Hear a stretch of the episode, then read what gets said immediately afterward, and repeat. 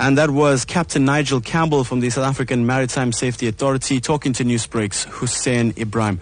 And moving on to more headline stories this morning. A Durban man has been killed in Syria after being caught in infighting between rebel groups and the Syrian government. Reports indicate that the man had spent 12 days straight fighting in trenches with his brother before he had died. Syria has been rocked in recent years following clashes with militant groups and government forces. And for the latest on the story, we're joined on the line now by Johannesburg-based social activist Mr. Yusuf Abramjee. Mr. Abramjee, good morning and welcome to Newsbreak. Good morning.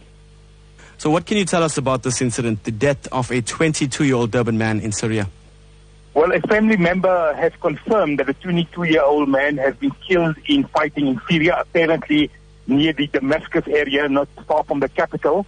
Uh, the um, introduction that you mentioned that uh, him and his brother were involved in uh, fighting for the past 12 days in trenches uh, seems to be the message coming across on various uh, social WhatsApp groups.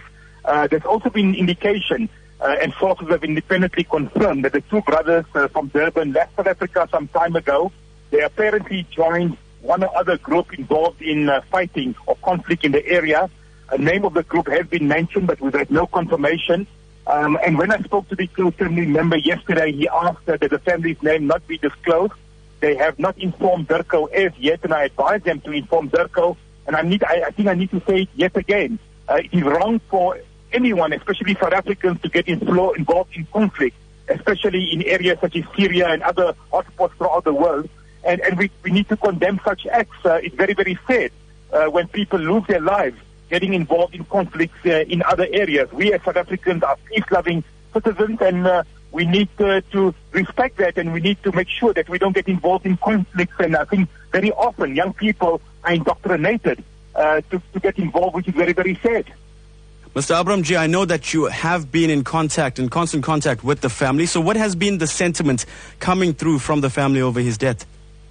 Well, obviously the family uh, is very, very shocked. Uh, They've asked for privacy in this time. I've advised them to issue a statement uh, uh, to confirm all the details. It's something that uh, they said they will talk about. I even spoke to the father of the 22-year-old uh, yesterday very briefly.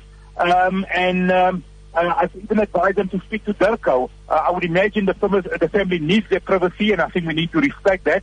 and they've asked that the, the, names not be disclosed, and I think that also needs to be respected. It's their, it's their choice. And has the South African government reacted in, at all to this incident? South African government, DIRCO officially says they have not been informed. They don't know of any deaths. Uh, we know that Syria is a conflict area. We don't even have an embassy in Syria. So I think communication is very, very difficult. Uh, but uh, the confirmation has come via family members.